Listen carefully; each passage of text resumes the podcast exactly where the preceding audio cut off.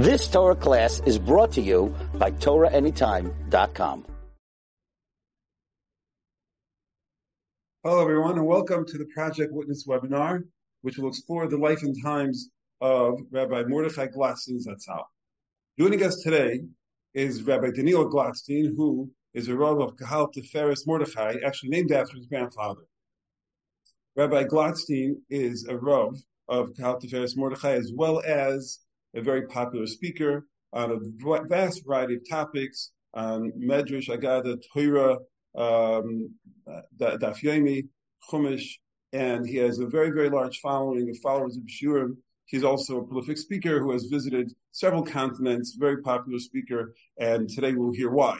Um, Rabbi Glatstein is also the author of a number of Svarim, some in Lashon HaKodesh entitled Magid Rakia and Chumash, as well as some ArtScroll publications. One is called The Darkness and the Dawn, which deals with the upcoming three weeks and nine days. Also, that book has not a lot of information about his grandfather, as well as a book about Purim called The Concealed and the Revealed, and an upcoming volume which is going to be about his grandfather's life. So today, we will focus on the life and times of Rabbi Mordechai Glatstein. I just want to give a bit of an introduction why this has always fascinated me so much because it's highly unusual that you should have uh, someone who survived the entire war from Poland, not from Hungary, where other areas which had a, a, a smaller exposure to the Nazis, but from the beginning of the war, we have the story of someone who lived through it from beginning to end in the Warsaw Ghetto, post-Warsaw Ghetto, concentration camps, liberation, and then went on to rebuild his life in a beautiful family here in the United States. He was a Rav in Pittsburgh for many years, and obviously the foremost event that shaped his life was the Holocaust. And today we're going to hear about Rabbi Mordechai Glatstein, his youth, the war years, and post-war years. It is my distinct pleasure to introduce Rabbi Daniel Glatstein, who's going to tell us about his illustrious grandfather. Rabbi Glatstein, welcome. Good morning, Rabbi Lefkowitz. How are you? Shalom Aleichem. Baruch Hashem. Good to have you. Honor to be here. You know, hearing you talk about my grandfather, and many people know him as uh, one of the great survivors of the war, a builder of Jewish life after the war, experiences that are hard to capture in words. Um, but to me, he was my grandfather. And to hear you speak about him, even though I've spoken about my grandfather so many times, I'm constantly speaking about him. I can't help but be Yore Demise because uh, he was he was a you know the word unique is uh, very overused and and uh, almost meaningless word, but it applies aptly to my grandfather. He was a tzaddik um, in the real sense of the word, and dimyan. It's hard to find. It's hard to say. Yeah, I know a tzaddik similar to him. No, he had no. He had no parallel. He had no comparison. Um, as just as a a compassionate individual. You know, after everything that he saw and experienced, he wrote. Uh, he once wrote an article entitled uh, "Jewish Theological Reflections on the Holocaust." And he paraphrases the words of Yirmiyahu. He says, "Ani hagever ani b'shevet I'm the man. I saw the affliction of my people. He writes, I saw the Warsaw Ghetto with thousands of skeletons extending their bony arms. You know, he saw the murder of his family. But instead of him becoming coarsened, he became more compassionate. I would say uh, he, he, he devoted his life to show rachamim to to the downtrodden, to the to the elderly, to the infirm, to the mentally incompetent, and you know, if you would have seen my grandfather with he was a regal person, he was an elegant person, he was royalty, he was compassionate. You would have expected someone of his stature. He must have grown up in uh, with two uh, loving parents in peaceful times with the most nurturing and upbeat upbringing and what, what's really remarkable is that uh, he did have nurturing parents, but his father passed away when he was very, very young. His father uh, passed away in something like 1917 from the Spanish flu, and he doesn't. He didn't have. I think his father was about was 26 years old. He doesn't have memories of his father other than he saw his father's toe at the funeral because you know they would cover the body with the sheet. So he grew up as a yasaim and uh, his mother was a big tzaddikas, Blima Michla, and she had a store, so she single-handedly supported the family. Um, but my grandpa would, would, say over, just you know, I mentioned uh, my great grandma. My grandpa would say over that there was a, a, a, time that he was very ill, was deathly ill, and he remembers seeing his mother at his bedside, and she would raise her hands to the shamayim, and shortly after he had a recovery. He remembers his mother would say to him, Mardcha learn Mishnayos, and my grandfather was something like a child prodigy. He was an Eloi, so um, his two other brothers, I don't think attended Yeshiva Gedola, but he was sent away to Platsk to learn by Michal Rubinstein, who was a student of his grandfather. And when when his mother traveled from Warsaw to to hear, you know, how's her son uh, doing, and the Rebbe gave a good report. The Rebbe said, you know, the that your son's learning very well. He's destined for greatness. She she had come to make some money to support the family. She gave all the money to the yeshiva as a carbon taida in gratitude for uh, for that piece of good news. So he grew up only really with the mother, and then the war broke out in uh, when he was a young adult, and he saw he saw you know Gehenna here on this on on this earth, and he saw the extent of human cruelty, and he emerged with such compassion and empathy. That's uh, to have an individual emerge from the crucible of, the Holocaust, uh, such a rachalevav, such a soft-hearted, compassionate, sensitive individual. Uh, it's really one of the great miracles of of history. Um, so what town? What town was this? Where where he okay, so my, my grandfather uh, was born in the city of Lipna. Lipna is uh, so, is outside of Warsaw. Mm-hmm. Um, his father's father, his name was Mordechai, and he, he, the reason he was named Mordechai is he was born on Vav Adar. So his bris was Yud Gimel Adar, his bris was Tainus Esther, and they named him Mordechai after because it was Purim time. He was named after his uh, grandfather, Ramard Chaleb Glatstein, and uh, we like to say it was, some, it was somewhat um, prophetic because he was destined to be a great hero for the for the Jewish people in facing Amalek and facing Haman. Um, some of his background, his grandfather, Mordechai Leib Glatstein, was a Rav in the city of Linschitz. Linschitz was Ir Ve'em Yisrael is a renowned city of Torah scholarship, and the Kliyakar was a Rav in Linschitz, and my grandfather's grandfather was was a Rav in the city of Linschitz. At the time, we're going back now to the 1860s. At the time that my great great grandfather was a Rav in Linschitz, the Malbim, who had a very difficult rabbinic career, he was he had a run from one rabbinic post to the next because reform movement and all kinds of difficulties that he encountered. The Malbim um, resided in Linschitz and began working on his uh, commentary on the Tanakh in the city of Linschitz. So he became a dear friend of my great great grandfather. So to my grandfather, who didn't know his father and only sort of knew of his grandfather, the Malbim was like he never met the Malbim, but the Malbim was like his revered uncle literally. So my grandfather did not go a day of his life without studying the works of the of the Malbim. My grandfather did not go an hour of his life without speaking about the Malbim. My grandfather was attached in uh, uh, spiritually to the to the ideals and the teachings of the Malbim. In fact, my grandfather's initials, Mordechai Leib ben Yosef Menachem, are Malbim. Wow, that's um, Malbim uh, is uh, Meir Leibish Ben Yechiel Michal. In fact, I have, I'm going to go off script. I hope this is okay. But I have uh, the copy of my grandfather's uh, Malbim. Um, sorry, I, I, I disappeared there for a second. But um, This is my grandfather's Malbim that he brought over from Europe. And uh, he wrote many, many notes on the Malbim. In fact, uh, after liberation, after he came to America, we'll, we'll discuss that later.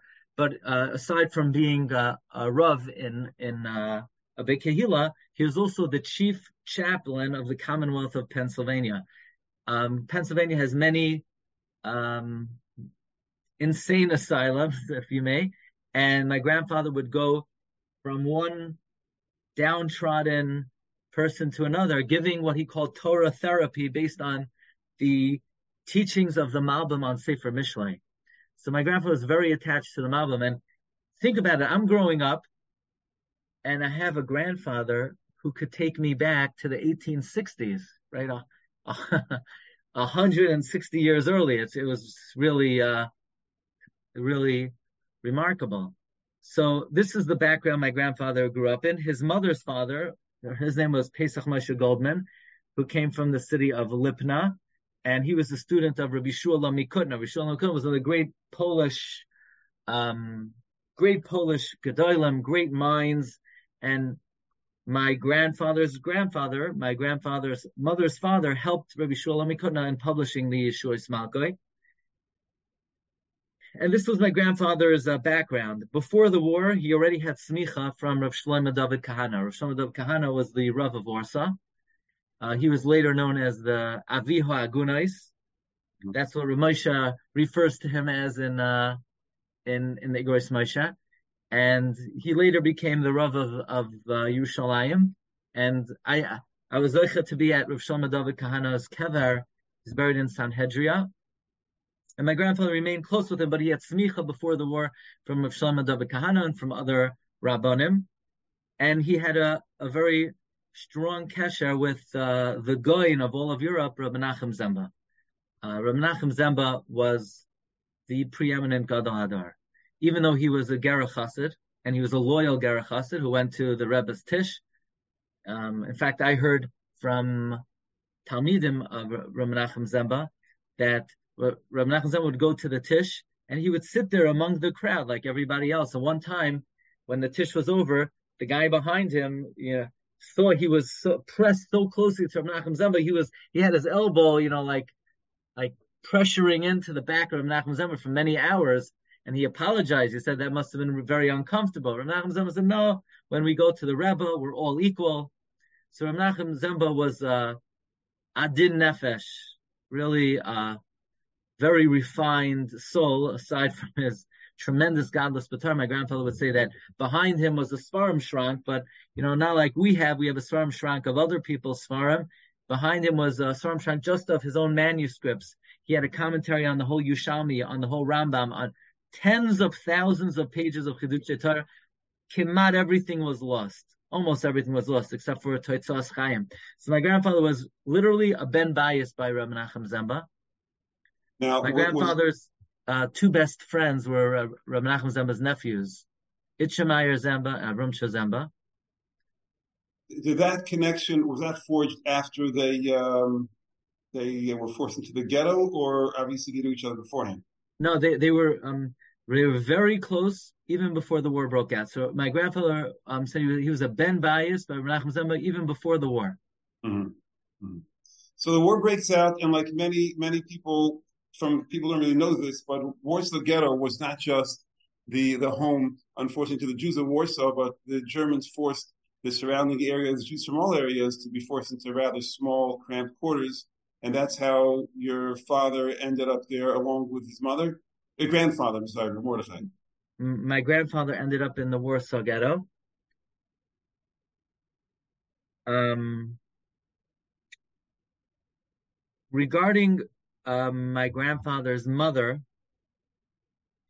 I can't say for certain that she was in the in the Warsaw Ghetto, mm-hmm. but my grandfather, my grandfather definitely was in the Warsaw Ghetto with Rav Menachem Zemba and Rav Menachem Zemba's two nephews, Itchemeyer and Avram Shazemba. Now I know this is a matter of great controversy, but my grandfather was together with Rav Menachem Zemba during the Warsaw Ghetto uprising. Not only that, he served as Menachem Zemba's personal lookout during the uprising. And he told me personally that Menachem Zemba certainly uh, did encourage the uprising. Now I know there, there there's a difference of opinion about that, but I guess it's always easy to argue about something that you don't have firsthand knowledge about. But uh, you know, I'm telling you what my grandfather uh, told me numerous times. Um, there may be in writing that Menachem Zemba originally did not uh, advocate for the uprising, but but things definitely changed once uh, there was systematic liquidation uh, of Jewish people, the likes of which the world had never seen. You see, originally, um, I want to tell you something very interesting. You know that uh, in the Warsaw, my grandfather was together with the Piasetzner Rebbe, with other Gedolim, and my grandfather, in one of his articles, I believe in Das Yiddish Shavart, writes that the Gedolim there got together to try to write the Hashkafas HaTorah on what was happening, and the Piasetzner Rebbe actually wrote a book explaining the meaning of what was taking place. And that book, I don't think uh, we don't have it, but this is the book that my grandfather writes about writes about in his memoirs. Um, you know, back back to the to the uprising. So my grandfather was together with, with Menachem Zemba, and uh, of course, after liquidation of the ghetto, he was in in uh, many different camps. Um, he was in Radom, he was in Auschwitz, he was in Dachau. I believe he was in others as well. In uh, Radom, there's a story that's uh, become rather well known now about how my grandfather and his brother smuggled in a pair of tefillin. Radom was under the very brutal um, control of a Russia by the name of Ficus. If Ficus catches you putting on a pair of tefillin, you know, he, he shoots you in the head on the spot.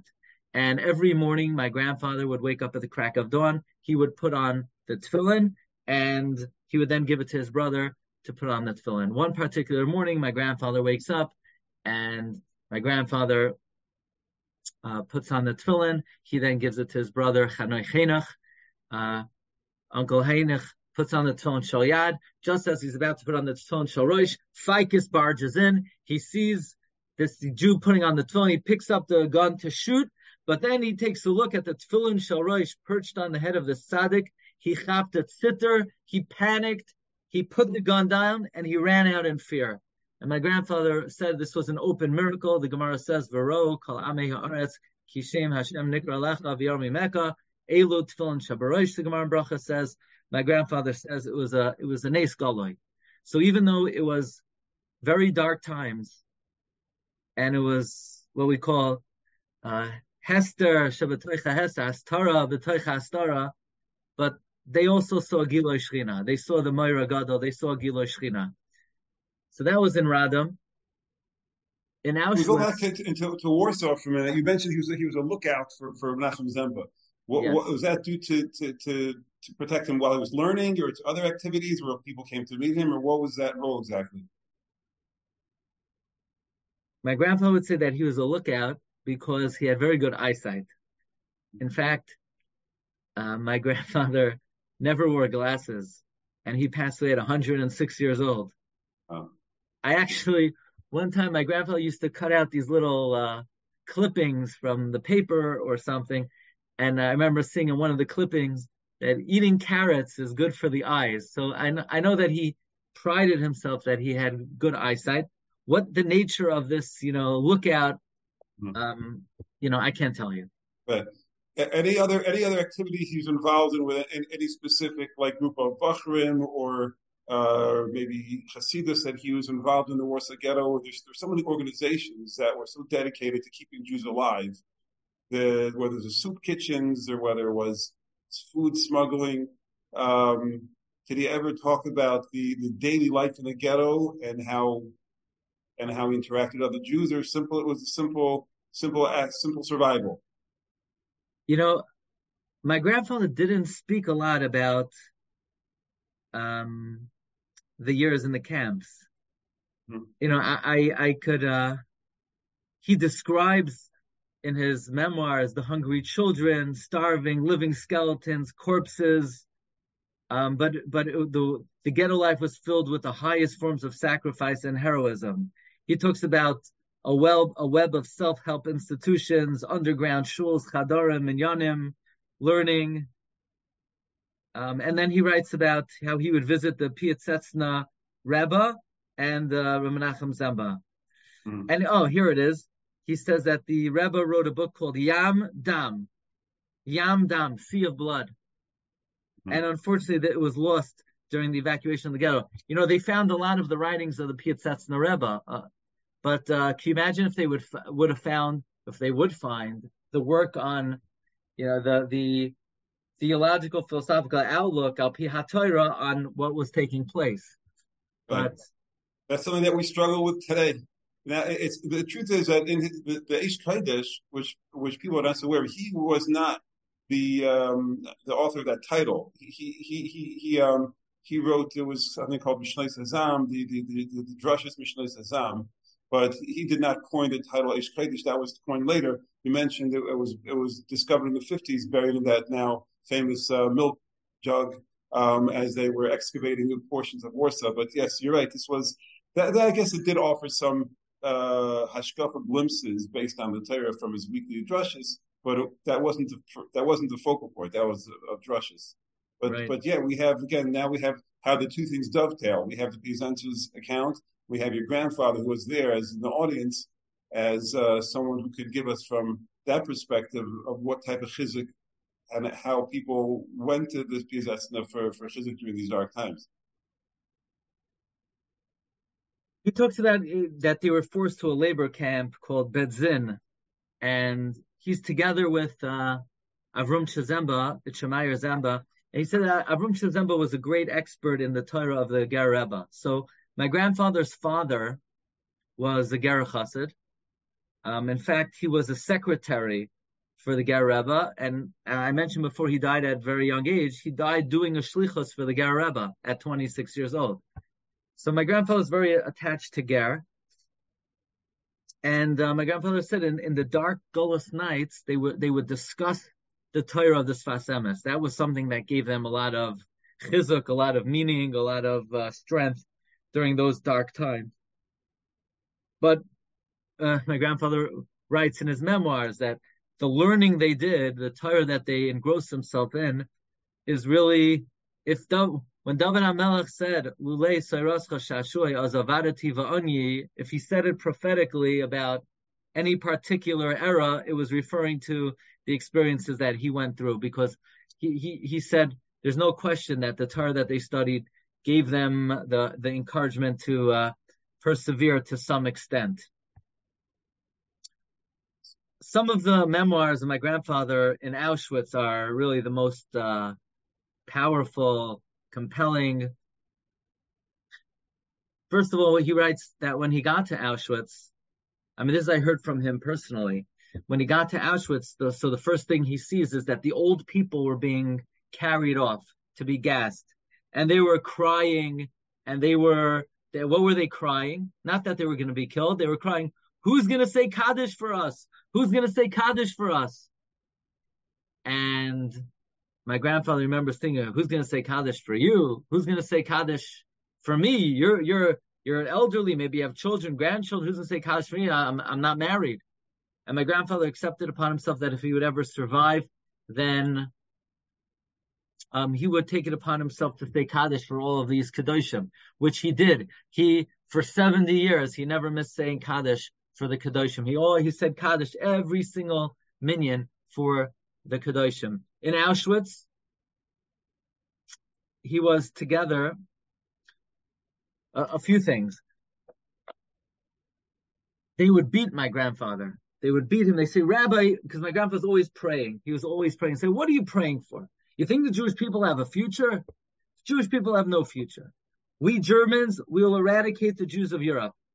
The Jews of Palestine, the Arabs will destroy the Jews of Palestine. And the Jews of America, ha, the Jews of America will take care of themselves. And unfortunately, what the Germans were most correct about were the Jews of America. Because while they did a pretty good job of eradicating the Jews of Europe, but there were survivors. And while the Jews of Palestine had a miraculous salvation, but unfortunately, more Jews have disappeared in the spiritual Holocaust of America than in Europe. And this goes to show that Hitler was very, very aware of the state of world Jewry. And uh, my grandfather writes, I saw this in his notes, that when he was in Auschwitz, the he saw Eichmann, and Eichmann invited a special guest from uh, Jerusalem. He invited the Mufti from Jerusalem to to sit with him, and they were entertained as Jews would pass in front of them, and uh, they would hit the Jew in a way that the Jew would not be able to uh, procreate. That was their entertainment in in Auschwitz. And my grandfather uh, notes that if you want to know what Auschwitz is, it's the union of Esav and Yishmael. Remember in Parshas Toldos when Esav got very angry at Yaakov Avinu. So what does Esav do? It says Vayelech Esav, and he takes the daughter of Yishmael as a wife. See, when Esav, the Gra writes in his commentary to the Safra Tzniusa, that if Esav and Yishmael ever unite, they would destroy the whole world. It's what we call the union of the Shar and the Chamar. Esav is compared to a Shar, and Yishmael is compared to a Chamar. That's why we can't mix the two.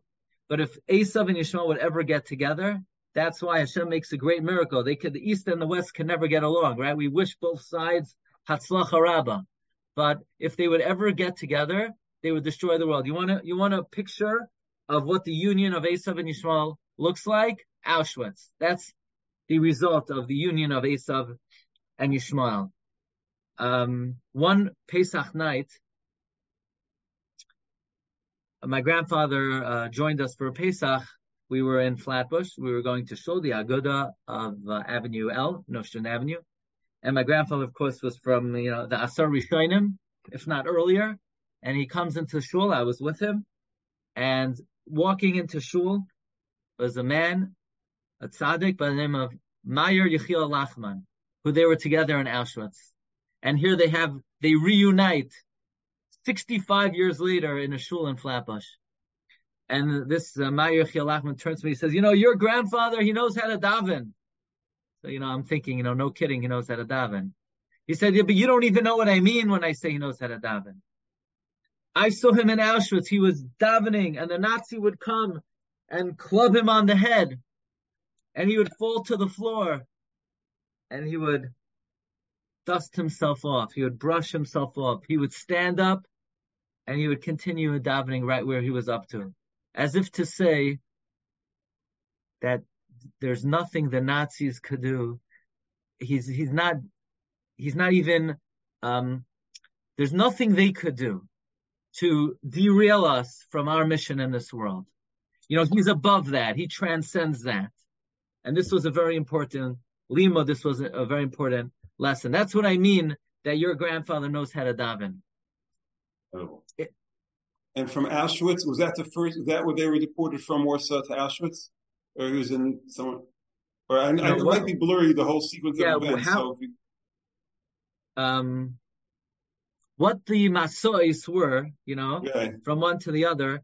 Um, you know, my grandfather would always say there are always membes masois, but you know, um, there was Radom, there was Bedzin, there was Auschwitz, and uh, ultimately Dachau. My mm-hmm. brother Ari uncovered, um, he discovered that Yad Vashem has the the notes that my grandfather wrote of what happened on the death march that he was in um, in Dachau as the war was coming to an end.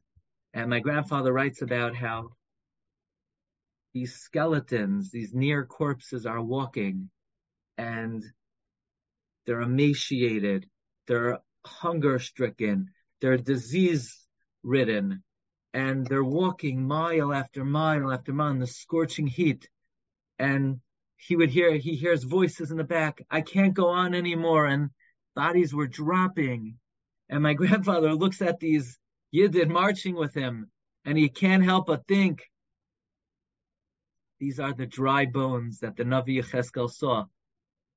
When the Navi Yecheskel saw the vision of the Ha'atzamos Hayaveshais, this is the vision of Yecheskel, and Yecheskel asks, could these bones ever come to life? And upon liberation, in fact, the Navi is being told, yes, these, these bones could come to life.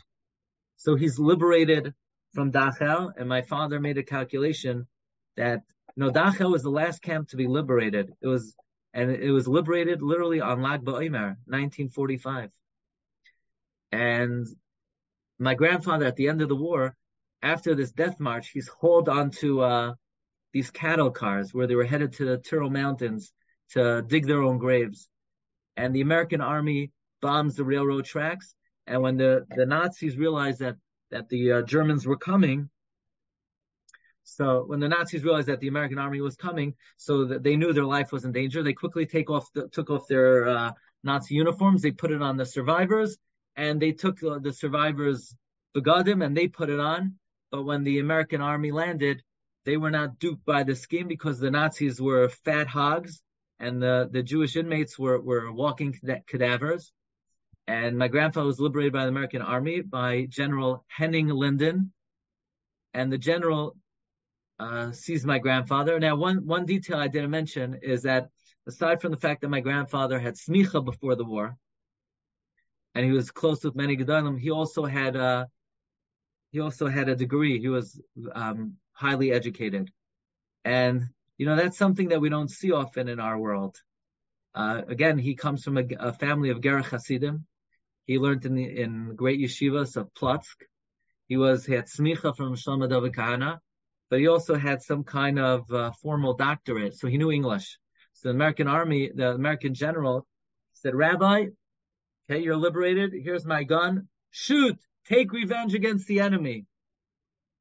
And my grandfather said, revenge, I, I leave revenge to the Almighty. It's been five years since I've been reunited with my Talmud, Masachta Baba Basra. I'm now reunited with my Talmud. That's my freedom. I leave revenge to the Almighty. And uh, my grandfather was Zoicha to see great grandchildren learning Masachta Baba Basra. Greatest so, revenge of all. Yeah, what? That would that's be the, greatest, greatest revenge of all. Yes. Yeah, that's the greatest revenge. Um, uh, did he, did he meet any? Um, I don't remember reading. Did, did he meet Eisenhower? Or he was not. He was not. Uh... Yes, yes. Um, it's important that you bring up Eisenhower because, as I mentioned, my grandfather knew English. So upon liberation, he was made the head of the religious department of the Joint Distribution Committee. And in that capacity, they gave my grandfather army uniform, a jeep. And when Eisenhower came to the DP camps, he was Eisenhower's translator for the Kloisenberger Rebbe, and the Kloisenberger Rebbe's translator for Eisenhower. Um, and my grandfather, upon liberation, he felt that he was being infused with the Ruach Elokim Amala, that God was infusing him with strength to do whatever he could to rebuild, to resurrect, to resuscitate the uh, You've just experienced another Torah class brought to you by TorahAnytime.com.